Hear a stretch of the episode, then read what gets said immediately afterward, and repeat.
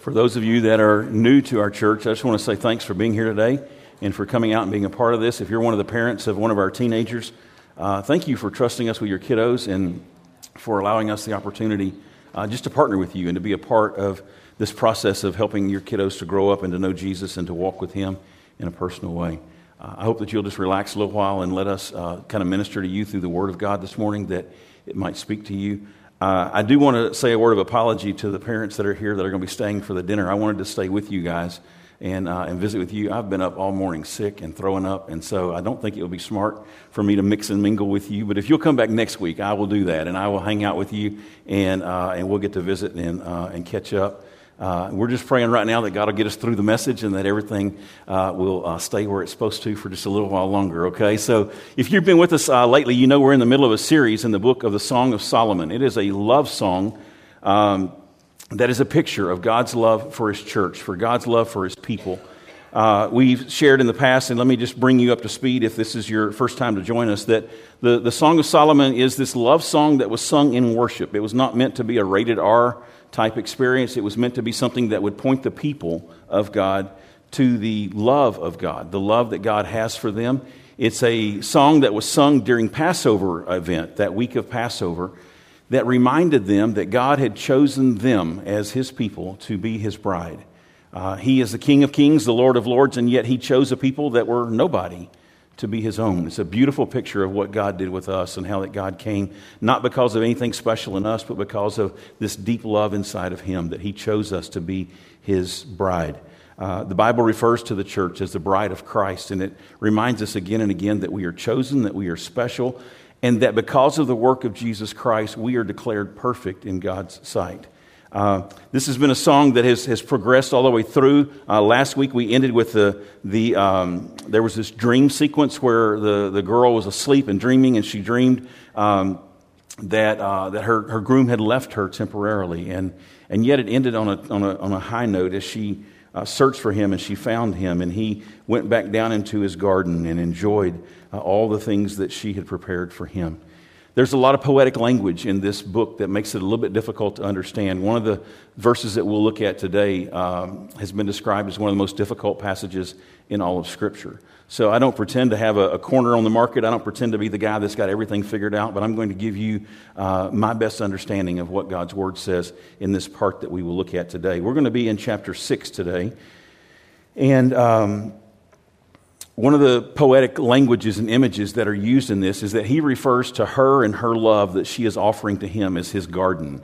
And so when it says that he goes down into his garden, it's meaning that he is coming together with her, that he is, uh, is experiencing all the love that she has stored up for him and she has prepared for him. And, and she is making that available to him, and he is enjoying every moment of that. She will now introduce a, a term into this, uh, this song uh, that describes his garden, if you will. She calls it an orchard. And, uh, and so when we get to that, we'll explain kind of what's going on. But, but last week we ended in, in chapter 6, verse 2, where uh, 2 and 3, where it says, My beloved has gone down to his garden. In other words, he's returned to me. He's come to the bed of spices to graze in the gardens and to gather lilies. He is there enjoying everything that she has prepared for him. And then she closes, or we closed last week with this, this phrase where she says, I am my beloved's, and my beloved is mine. He grazes among the lilies.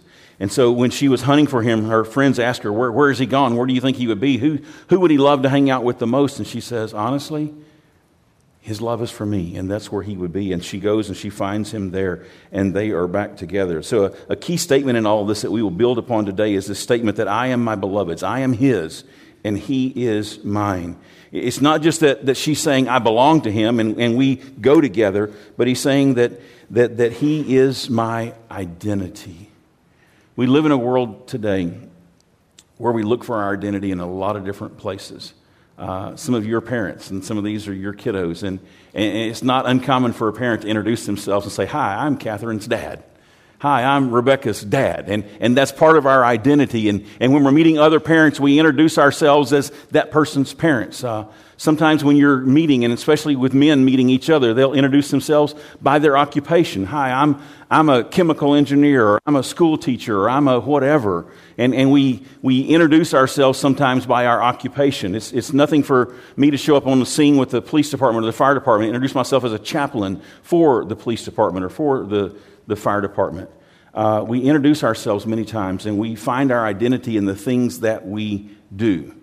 Uh, and, and there's some value in that. It helps people to understand what we're all about, it helps people to understand what's important to us. But the reality is, that's not really meant to be our identity. Our identity is found in Christ, where she says, I am His. She's not just saying I belong to Him, she's saying, That's my identity. You want to know who I am? Well, I'll tell you who I am. I'm His.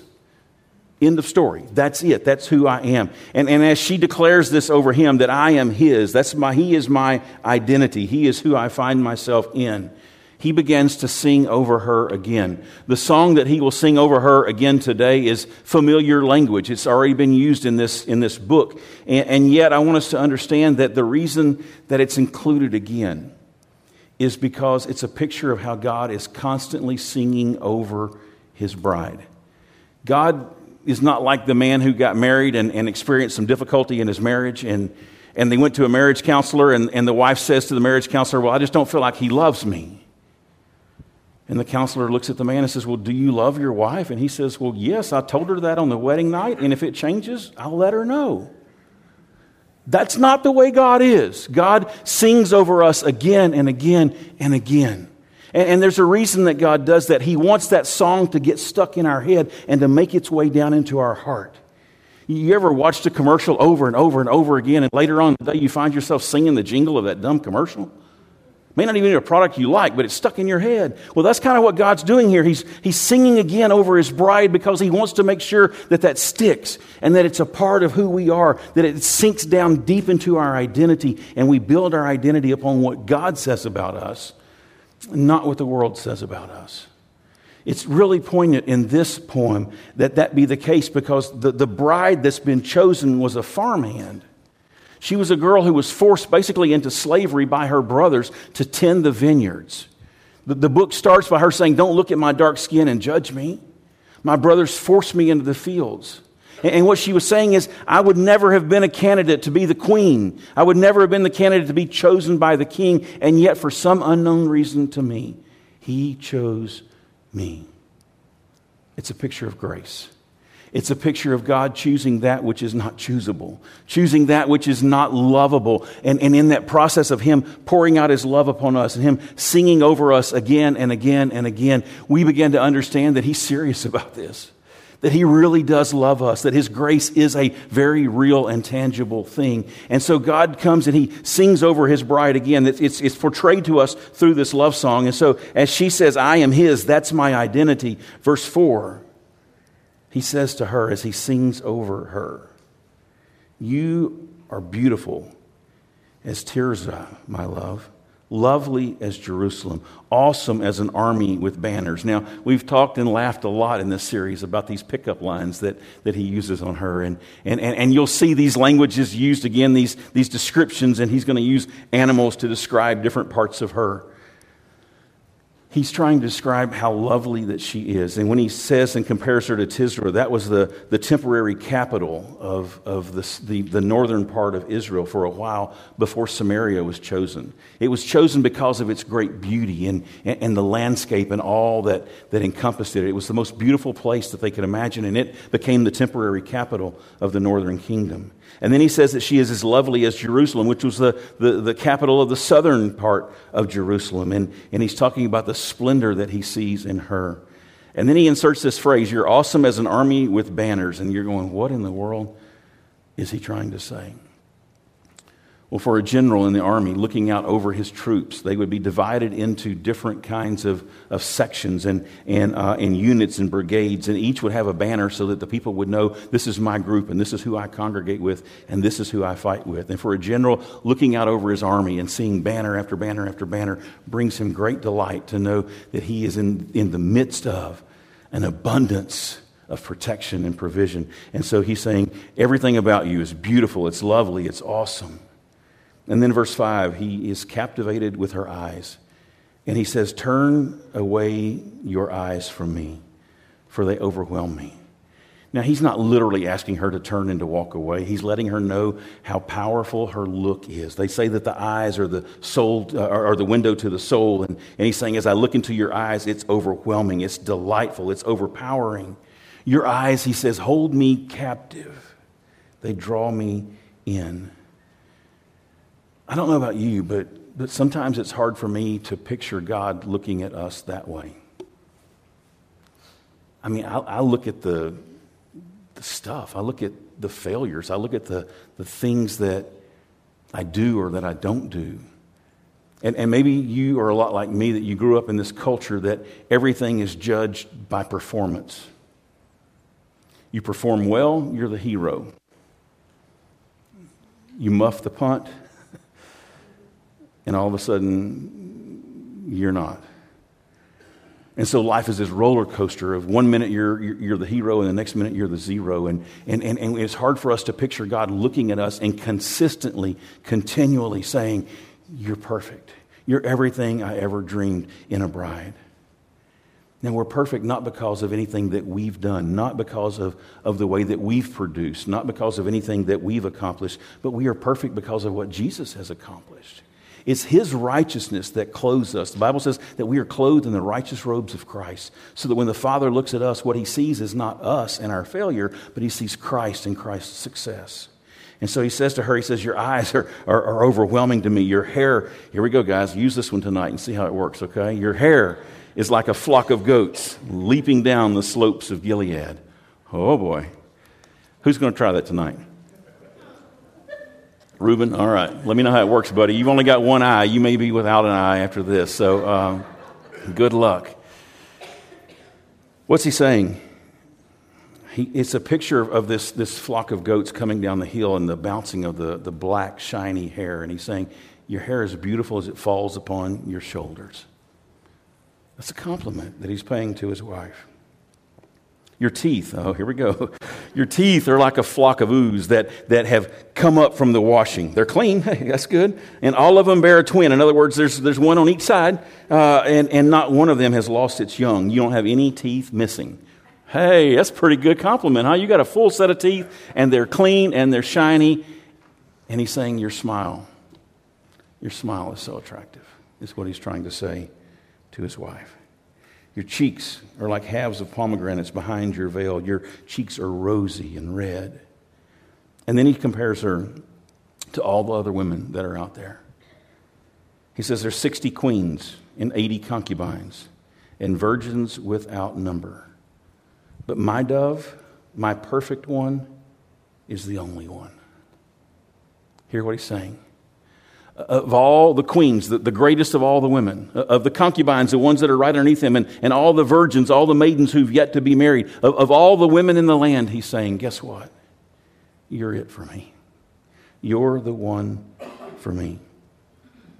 You're the only one of her mother. And, and, and that's basically saying one of two things. Either, either you're the only daughter with those mean brothers, or you are the favorite daughter of your mother the one who was pure to her, who bore her, faithful and, and devoted, is what he's trying to say. She needed to hear this again and again, just like the rest of us need to hear that again and again. It's not enough for us to hear the gospel once, it's not enough for us to.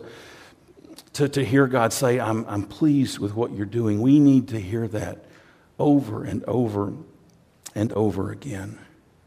So he sings over her once again. This idea of, of, a, of a husband singing over his bride is not a new thing. I do it for Janet all the time. No, no, that didn't work. That wouldn't work. But you know, we do see this back in the book of Genesis. You may not realize that it's a song, but when God has created Adam and he looks in the garden and he says, It's not good for a man to be alone, let us make a helper for him that is suitable for him. And God calls Adam to fall into a deep sleep. He takes out a rib, he forms Eve. And then the Bible says he brings her to him. And when he wakes up, he realizes it's not a dream. And if you look in your, in your scripture, that, that next few phrases where he says, This is now bone of my bone, flesh of my flesh, she shall be called woman, for she was taken out of man. That is indented. You know why? It was a song that he is singing over his bride. He is so excited and so thankful and so grateful for what God has provided for him finally someone that fits him, someone that he can do life with, someone, by the way, that was necessary in order for him to fulfill God's command to, to replenish the earth, to fill the earth, to subdue the earth. To be fruitful and to multiply. Those are all things that Adam could not accomplish on his own. And so God brought to him a wife, and, and he sang over his bride. Here we see that same thing happening where the groom is singing over his bride just like it was meant to be done back in the Garden of Eden before sin interfered with this relationship. The young women saw her and called her blessed. The queens and the concubines also, and they praised her. They are saying, You are blessed to be his. Of all the women to be chosen, you are the one that's blessed to be called his wife. And so God sings over his bride again and again and again. Uh, he, he displays his love for all to see. There's nothing hidden about the love of God. I'm thankful that when Jesus died for our sins, he didn't do it in a dark dungeon, but he did it on a cross on a hill for the whole world to see. There's nothing hidden, nothing disguised about the depth of the love that Jesus has for us. Scripture says that greater love has no one than this that he would lay down his life for a friend. Jesus did that for us, and he did it publicly, displaying his love. Someone has said that when Jesus died on the cross, a question was asked Jesus, How much do you love us? And he stretched out his arms and he died and said, This much. This is how much I love you. Jesus on the cross is a picture of that great love that the Father has for us, who is sacrificing everything. And so he says, even the young women of that day, the queens and the concubines, they all know how blessed that she is. We need to hear this song again and again and let it ring in our ears. But to be honest, just hearing it with our ears is not enough. We need it to sink down and hit deep in our soul. It needs to change us and, and shift our identity. It needs to help us to see that, that the only person worthy of us uh, uh, attaching our identity to is, is Jesus Christ. She is so changed by this song, so changed by this experience. Her identity now is shifting to this man that her friends hardly recognize her. Remember, we said that there's three different parties that are in this song. There's the, the part that the woman sings, the part that the man sings, and then this chorus that the friends would fill in. Well, here we shift to the chorus where the friends are filling in, and they ask a question Who is this woman? She's so being transformed by his love that the friends are asking, Who is this woman that looks down like the dawn, beautiful as the moon, bright as the sun, awesome as an army with banners? Who is this woman? She's so different. She's so glowing. She's so beautiful.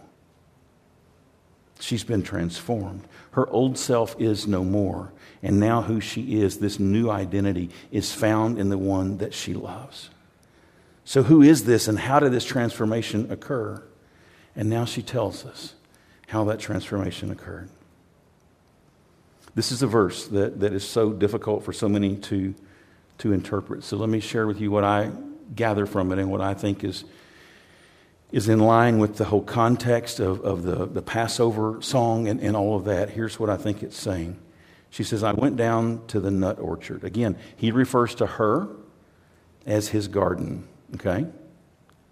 And now she is referring to him as her nut orchard, a place that she would go, a place that he has prepared for her. With, with wonderful delights, with all kinds of new things in them that, that she's going to get to experience and to enjoy. And, and so she says, I went to the nut orchard and I went to look at the blossoms of the valley to see whether the vines had budded, whether the pomegranates were in bloom. And so look at these key words the blossoms and the buds and the blooms. And in that, you see this is the sign of new life. It's not, it's not life in its fullest yet. The, the, the, buds haven't opened and they haven't fully given forth everything that they have, but, but there's a sign of new life. There is a promise of, of, of much more to come. And she says, When I went to him, I found in him this new life. I found in him that this, this new life is there, and, and I don't pretend to have uh, figured it all out. I don't for, pretend to have, have seen everything that there is to see, but you know what? I saw some blooms, and I saw some blossoms, and I saw some buds, and that tells me that there's more to come. in this one that loves me. It's a love that He has prepared for her. It's a love that is, that is there and it's available for her. He has worked to, to, to till the garden, to plant the garden, to nurture the garden, to grow the garden. And now she gets to go to this, this grove, this orchard, and see all that He has for her. That's the thing, she says, that swept me away. Look at the language that she uses. Again, poetic. But verse 12, she says, Before I was aware. So it, it snuck up on me. I, I, wasn't prepared for this. I wasn't prepared for what was about to happen. But, but before I was aware, my desire set me among the chariots of my kinsman, a prince. Oh man, I've wrestled with what in the world is she saying here? Her identity is now changed, right? She is no longer who she used to be, that slave girl working the fields. But now she has a new family. She has a husband. She has her groom there with her. He is now her kinsman. And she says, As I went into the nut orchard and I looked at all that he had prepared for me and all that was still to come, before I could even, even be aware, I was swept away and put right there in his presence right there among the chariots, the best of the best of the warriors, the, the kinsman, the one that was a kinsman redeemer theme that runs all the way through the Old Testament. And she says, He's my prince.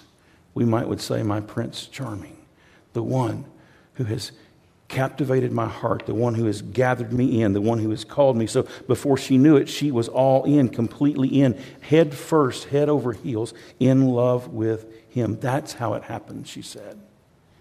And that's why her friends are asking, Who is this girl? This shy little farmhand who, who, who was a slave, who is she now? Look at her. Look at what this relationship has done to her. She says also here, it's interesting that it was her desire that put her in his presence. It wasn't forced, it wasn't manipulated.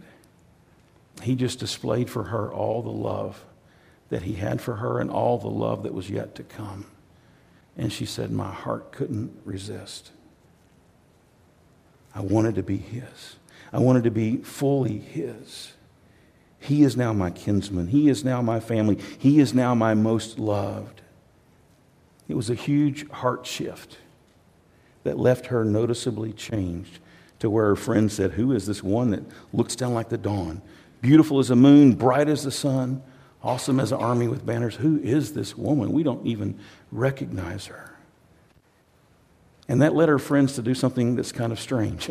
The friends have been helping her to this point. Remember, they, she looked for her husband and, and they helped her with the hunt. They, they, they coached her in that, in that process. And now here they see that she's changed and she's leaving the old life behind, which meant she'd be leaving them behind.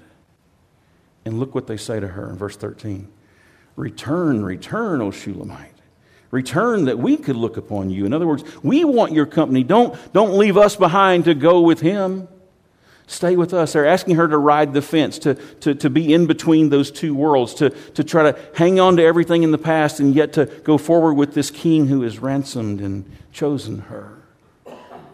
And what they're literally doing is playing a tug of war with her back and forth. Have you ever sensed that same tug of war going on in your heart? when your heart wants to go forward with God and everything in this world is trying to pull you back to who you used to be. There's this tug of war going on inside of her, and, and, and they're pulling and saying, Don't leave us. And, and he's calling her to come and to be his, can be completely his. And there's this tug of war going back and forth. And I don't know about you, but that tug of war is a familiar war. It's one that we all face as we seek to go forward with God. She's saying, I'm not content to be who I used to be. I want to be who He's called me to be, who He says that I am. He says that I'm perfect, that's what I want to be. He says that I'm beautiful, that's what I want to be for Him. I want to be everything that He's declared me to be. And I can't do that and hang on to my past. So they call her to return, return, four different times. And then her man steps in and he rebukes those friends. He says, Why should you? Why should you get to look upon her? She's not yours, she's mine. Why should you look upon the Shulamite as upon a dance before two armies? And he pictures these, these two things waging war for her, and she's trapped in the middle doing this dance in the middle, and, and, and both sides are, are after her. Both sides want her. And he's like, She's pledged her loyalty to me. I've chosen her. I've poured out my love for her. Why would you want to call her back? If you're a true friend, why would you want her to tone it down? Why would you want her to water down her commitment to me? He stands in as a husband should to protect his wife. It's something that we see lacking in the garden that led to sin. Remember that scene? There's Adam and Eve in the garden. She's standing there, and Scripture says he's right there beside her. And the serpent comes up and begins to plant doubts in her mind about everything that the Father had said about her. Surely God didn't say, surely He didn't mean Surely, surely you understand that he does not want your best. And Adam stood silent as Eve was enticed. This groom refuses to do so. Here's the friends trying to entice her to come back. And this groom says, No, I'll not be silent. I'll not stand by and watch her heart turned away. I will continue to sing over her. I will, in fact, he's fixing to come right back and sing over her again in chapter 7. He says, going to fire up another song. And he's saying, I am going to continue to sing over my bride until she is convinced that I am it and that everything else is second best. And so he steps in and he does that. For those of us that have built our identity upon our performance, it's hard to imagine that God could love us like that. It's hard to picture that He would show up and, and, and be our defense, that He would call us to be Himself, that He would bring us into this, into this grove and show us these, these, these things that are there and yet are, are still growing and, and, and maturing. One of the neatest things about this love song that we see is that their love continues to deepen and mature. Every single chapter, it gets deeper and deeper and deeper if you like to blush, you ought to come back next week because it's going to get really uh, deep and uh, very descriptive of the love that he finds and the delight that he has in her. She was his and he was hers. And the proof was that she had said, I jumped in head first. Even though my friend said, Oh, don't, don't do that, don't do that. Just take it slow, take it easy. And she says, I can't. There is no way. Her desire was ignited within her. Her identity was changed. Her commitment was solidified. There was no turning back. She says, I am his and he is mine. The Bible says that we've been given a new identity in Christ. You don't have to settle for an identity based upon stuff of this earth, based upon the things that you can accomplish. Your identity can be found in the one who saves you, the one who loves you, the one who's given himself for you and promises you even more to come. But until you and I understand that and say, I am his and he is mine, and that's my identity, we will flounder and we will struggle and we will be pulled back and forth in this game of tug of war. I think the real challenge seems to be that we've got to clear the clutter and hear the song again and realize just how much our God loves us.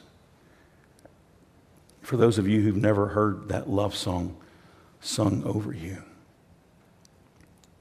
man, you, have never heard God say just how much He loves you. He wants to come and sing over you today. Janet and I were talking about this concept last night of, of God singing over us. And she said, The image that comes to my mind every time I hear that phrase, she says, I flash back to the days that I held my babies in my arms and I rocked them and I sang songs about God's love over them. Because I wanted to imprint that in their mind. I never wanted them to doubt that Jesus loves me. Yes, I know for the Bible tells me so.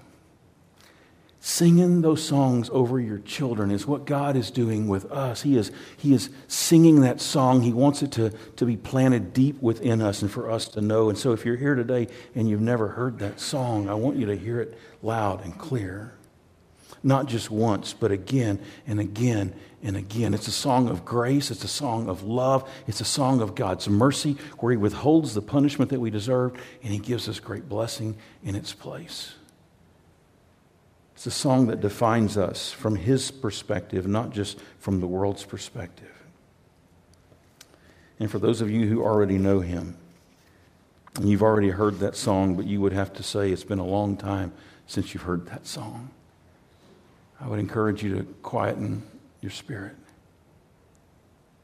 To go, if you would, back into the grove and examine the buds and the blooms and the blossoms of His love that are just beginning to bud for you.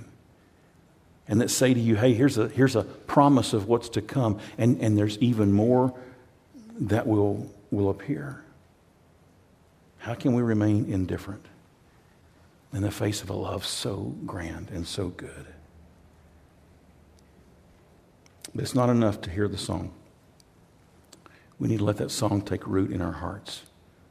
We need to be convinced that we really are who God says we are and that we are loved as much as He says that we're loved. We need to believe the story, embrace the story, experience the story. And then we can sing that same story over others. But until our hearts believe it and are transformed by it, it will do us little good.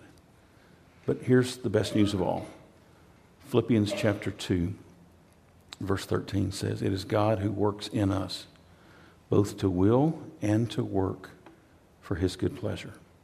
It's God that shifts our heart. It's God that puts all of this stuff on display and then lets us enjoy it and lets us see it. So, friend, I would ask you today have you heard that song? And have you got it memorized? Do you know what you mean to Jesus? Because until you know that, there's going to be this great big emptiness inside of you. So, what we're going to do is we're going to close in prayer today, and we're going to pray real quiet so we don't wake up our teenagers who've been up all weekend. These guys, listen, they have had an incredible weekend. It's been a long weekend. They've not gotten much sleep, but they've been given the gospel again and again and again. And I'm so thankful for that. So, would you pray with me? And as we close this morning in prayer, I want to ask you to do one other thing. Would you pray with me for the Gilbert family? Uh, they lost their dad this week, and we'll have that funeral tomorrow. And, uh, and they'll be at the funeral home this afternoon in Sulphur at, at Robeson's. Uh, and I would just ask you to keep those guys in your prayers as they move through this time of grief and, uh, and shock. And I just ask you to keep them uh, in your prayers even now. Let's pray.